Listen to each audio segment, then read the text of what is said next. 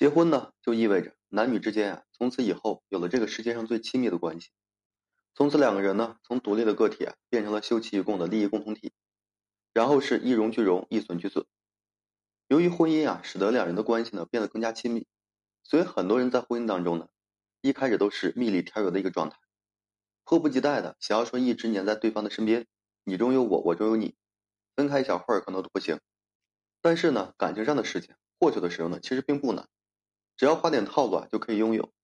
比如说呢，制造这个偶遇，哎，刷这个存在感都可以。但是让这段感情可以说一直持续下去，却是需要智慧的，需要认真的去经营。所以啊，当你忽略了客观条件，只一味的拉近彼此的关系时，很多问题啊就会在这样有失偏颇的状态产生，比如说矛盾，哎，例如说频繁的争吵等等。所以呢，这就需要你在处理婚姻的时候呢，保持距离，尤其是对于女性来讲，结婚以后呢，要离你的老公啊远一点。能够说明白这个道理的女性，一定是最好命的。男女之间的相处呢，往往需要美感的一个存在。其实啊，我们很多时候经常说的一句话就是“距离产生美”。那么，距离产生的这份美究竟是从何而来？首先啊，你要明白，就是你对一件事情，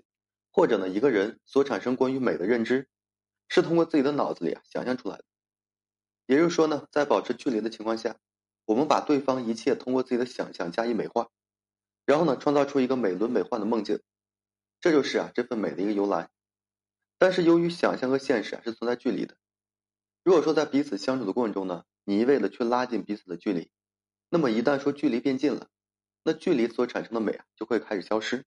有个刺猬效应呢，说的就是这个道理。两人之间的距离近了，那么矛盾也就多了。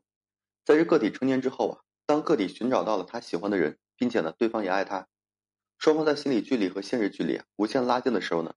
那么就会把儿时啊对于父母的依赖呢转到另一半身上。能够走到婚姻当中的两个人，必定是相互爱着的。再加上女人的思维啊是以感情为主的。那么他们在感情中啊，就会更加容易依赖另外一个人，所以说女性在处理感情时啊，也就会更加依赖另一半，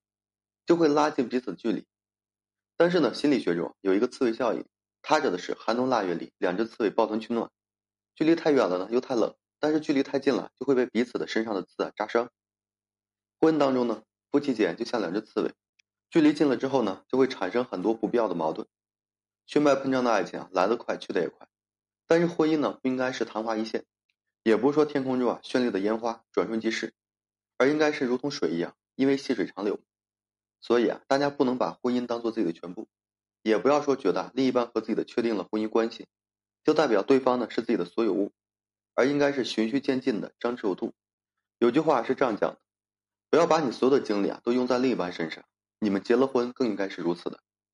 其实爱情的浪漫就在于，距离不远不近。彼此的关系啊，才会说更加的融洽一些。其实我们总说啊，自己这辈子最幸运的事情，就是能够和灵魂伴侣啊共度余生。那么，为什么大家都这么执着于去寻找灵魂伴侣呢？又或者说，拥有了灵魂伴侣，到底是种什么样的感觉呢？其实啊，遇见灵魂伴侣的感觉，就好像是走进一座你曾经住过的房子里。如果说在这个房子里你陷入到黑暗，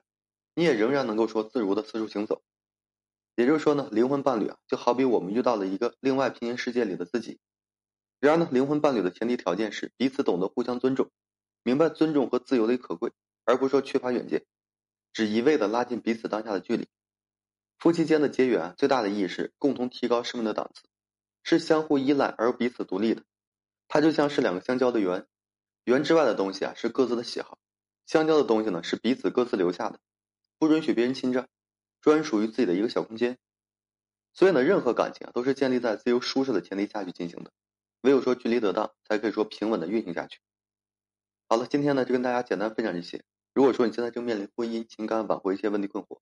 不知如何解决处理的话，就添加个人微信，